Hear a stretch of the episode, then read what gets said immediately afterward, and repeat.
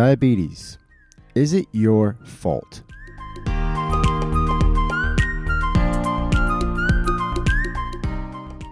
Welcome back. This is episode number 150. What? Really? 150. Oh my God. 150 of the Healthy Diabetic Podcast. Um, wow. That's awesome. Thank you so much to everyone for your support, listening every single week. It's just, it means the world to me. So we're at 150. We're going to keep on going. As always, before we get started, please remember that nothing that you hear on this podcast should be considered medical advice or otherwise. Please always consult your medical team before making any changes to your diabetes management. And I want to add one more disclaimer here that I typically don't add, but this episode is going to be controversial, I think. Um, so I just want to add this and say that this is my personal opinion. This has nothing to do with anything that uh, maybe your doctor told you or hasn't told you or friends, family members. This is my personal opinion, this topic. So let's just get right into it. This is going to be a short episode because this is uh, something that's been on my mind. Let's give me, I'm going to give you some backstory here. I was talking to a uh, I want to say newly diabetic uh, the other week or last week. Um, and when I say newly diabetic, to me, that means you're pretty much uh, less than 12 months in, right? There's a lot of information coming at you within the first three months, the first six months. And then you're trying to take that information from the first six months and really trying to hone in on what your management style uh, is going to look like over the next maybe five to 10 years. So I was talking to this individual, and uh, they expressed some emotions, I will say, about diabetes and how they're really sad and upset that they uh, were diagnosed. Obviously, of course, we we all go through that at diagnosis, and they asked me a question or they they made a statement per se. They didn't ask me a question, but they they made a statement that made me think about this, and I had to think about this from my own perspective, from their perspective, from my own perspective of what I went through when I was a young kid, uh, my perspective of what I was going through when I was actually diagnosed, and they made a statement that they feel like they were di- they were diagnosed and it's their fault. It's their fault that they were diagnosed. My initial reaction my initial reaction was, What are you talking about? No, of course, it's not your fault. It's not any of our fault that we're diagnosed with diabetes. And, and ultimately, that is, I believe that is the right answer. It's not our fault. However, and here's the controversial part. However, the things that I have learned about myself and the things that I have learned about uh, my past and the things that I have learned about diabetes um, and the triggers that could possibly happen because we know that di- for the most part we know that diabetes is caused by some type of trigger whatever that trigger is. Either it's a virus maybe it's stress maybe it's a physical thing maybe you're just worn down whatever the trigger is there's some type of trigger that triggers your autoimmune response to attack your beta cells and start killing off beta cells that's how we that's what we think i believe. So when I thought about this and I thought about these different triggers, I always go back to food, just from the nature of who I am, the nature of what I believe in, the nature of what, you know, America's food system, because I'm pretty much in America, and the nature of America's food system and, and really the planet, the planet's food system. There are amazing places all over the world that serve really good, healthy food. And then there's places that are amazing around the world that serve really, really bad for you food. And I believe that food is part of the culprit with autoimmune diseases. I believe that food is part of the culprit for a lot of the conditions and diseases that were that are coming up nowadays. It's not the only thing. And and I'm not here to say that food is the only trigger, it's the main trigger for diabetes because I don't think that is. I think there's a combination of so many things that happen in someone's life that could possibly trigger diabetes.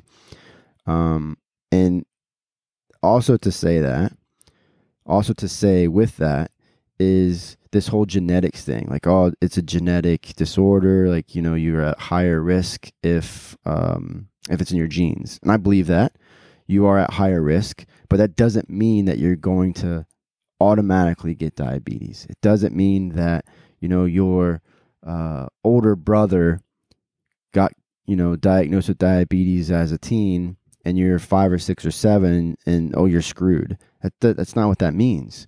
It just means that you have a higher risk. It mean and it means that you have to be more diligent as the parent and you have to be more diligent as the young uh, teen young person uh, depending obviously how old you are and what your maturity level is with that stuff but you have to be more diligent on trying to live a healthy lifestyle, which is what we all should be doing in the first place, regardless if we have diabetes or not.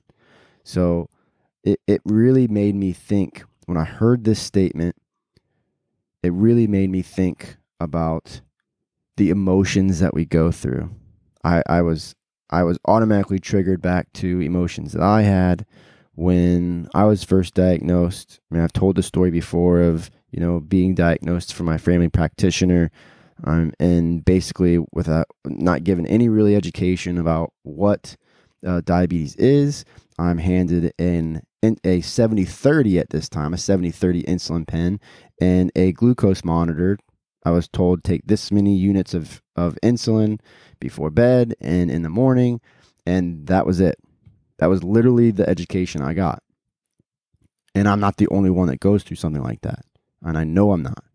So the emotions that I had because I had no education, no support, nothing. The emotions that I had, the first thing I thought about, the very first thing I thought about for the very first shot that I had to give myself.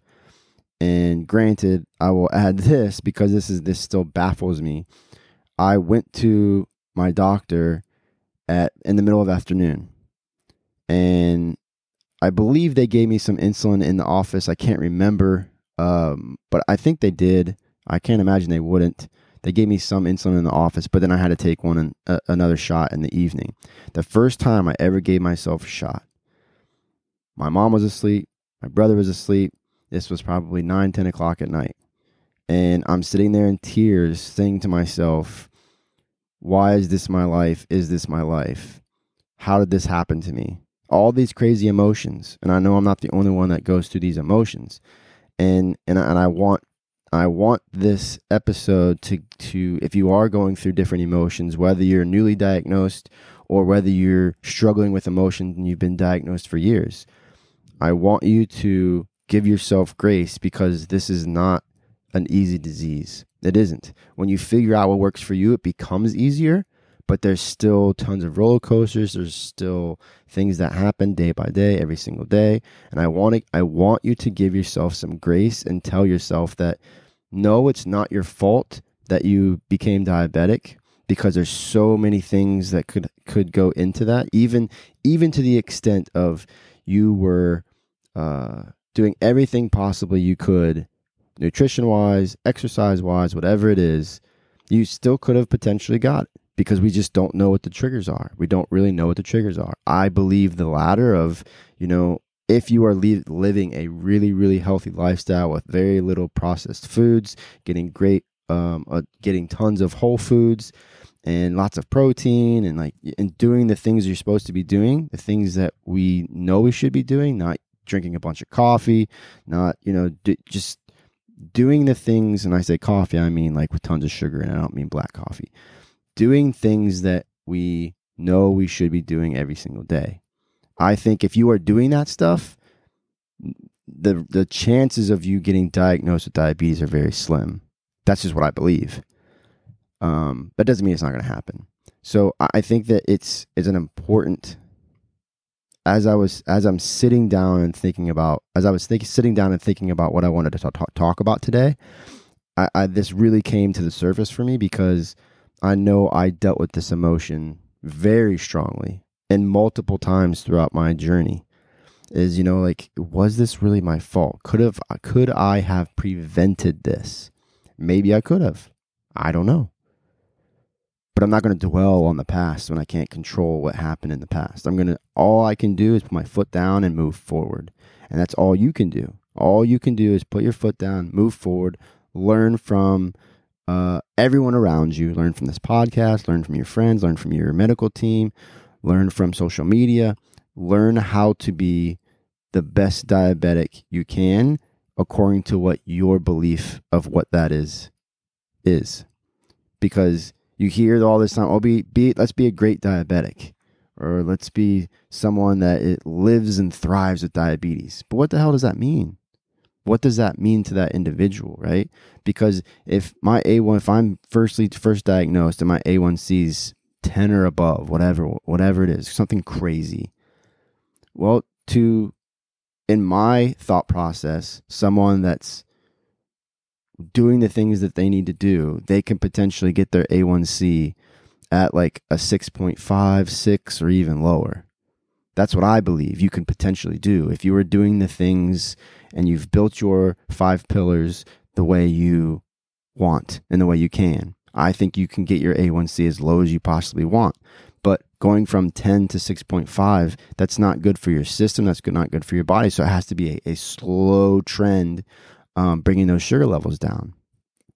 And some people, they're diagnosed, they have a high A1C, and then all of a sudden they change up uh, what they're doing. They get some insulin and, and they're good. Now they've got a 6.5 A1C. They've got a 6.3, a 6.1, a, a 5.7, whatever it is. And they're able to sustain that. That's amazing. But everyone can't do that. So don't think that just because someone tells you like oh you're non-compliant or oh you need to do better like i hear that all the time from doctors like, oh, like this person needs to do better or you need to do better. I'm just like what are you talking about? I'm doing the best that i can right now with the with the information that i have. So i want you to give yourself grace and i want you to know and and, and believe that what happened to you is not your fault and I also want you to to take a look at your lifestyle, at what you are doing in your lifestyle. Are you exercising? Are you getting enough sleep? Are you super stressed out? Because those those things are triggers for blood sugar uh, spikes. All of those. And then on top of that, we've got the nutrition piece. And the nutrition piece is like, like I could do five episodes on nutrition I could do five hour long episodes on just nutrition because it is that complex, but it doesn't have to be. And I think if you look at what you're doing, you'll realize like, yeah, I've got some, I've got some gaps that I could work on in my, in, in my eating habits, whether that's nutri- nutrient timing, whether that's the quality of the food that you're consuming, whether that is uh, getting the right amount of foods in terms of macronutrients after exercise, before exercise, you eating breakfast? Um, there's just so many things that we could dive into with nutrition, and and as I continue to evolve as a coach, whether that's diabetes, whether that's fitness, whether that's nutrition, as I continue to evolve, nutrition is one of the missing links to diabetes success, I believe. It's one of the missing links. I think there's there's multiple links in the chain, but I think nutrition is something that we can really control our blood sugars with because if we're eating wholesome foods and we're not getting a bunch of processed foods, we're not getting a, eating a bunch of high glycemic foods in one sitting, we don't we're just not going to have tons of insulin spikes. And then on top of that, you're doing all the other things you should be doing like pre-bolusing and you know, making sure you're actually counting your carbs and getting enough insulin and you know, all the all the things that we know we should be doing that sometimes we don't. I'm 100% guilty of that as well. So, as I end today, I told you it was going to be small or a uh, not small, but I told you it was going to be a short episode. Again, you being diagnosed with diabetes, whether you're newly diagnosed or you've been you've had diabetes for years, it's not your fault. And if you're not in the right mind frame and you don't have a great relationship with diabetes, that's the first thing I want you to tell yourself. It is not your fault. You, and, and not and I don't want you to dwell on the past. It doesn't matter. It does what happens in the past does not matter because you can't control it. You can only control what you go what you do moving forward. So, thank you so much for listening. If this is something that hit home for you, if this is valuable for you, and if you want to learn more, please reach out to me. Connect with me on social. Uh, reach out to me. There's links in the show notes for discovery calls. It's just chat. There's links in the show notes for coaching programs. My door is always open. You do not have to do this alone. And I hope you are not. I hope you have people behind you that are more than just your family members and your friends. If you have family members that are diabetic, that's a different story. But if you don't have family members and friends that are diabetic, then you need to widen your scope, widen and, and build your inner circle and be, to be, be bigger because you need people in your inner circle that are diabetic or at least live with diabetes or maybe uh, is or are a caregiver of someone living with diabetes. Those individuals are going to be people that are going to be very supportive in our journey and people we can learn from. So, thank you so much for listening. Please share this episode with somebody that you believe is going to get some value out of it. Um, I really appreciate everyone continuing to tune in every single week. We're going to keep this train going for as long as I can do this. I mean, I don't see myself stopping, so I'm excited. It's going to be great. So, thank you so much for listening, and I will talk to everyone next week.